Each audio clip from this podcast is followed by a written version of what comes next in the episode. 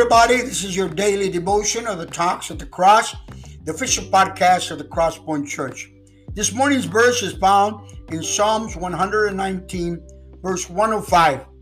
It says, Your word is a lamp to my feet and a light to my path. Let me remind you, it says, Your word is a lamp to my feet and a light to my path. I want to remind all of you that the word of God should be a lamp to our feet and should be the light for our path.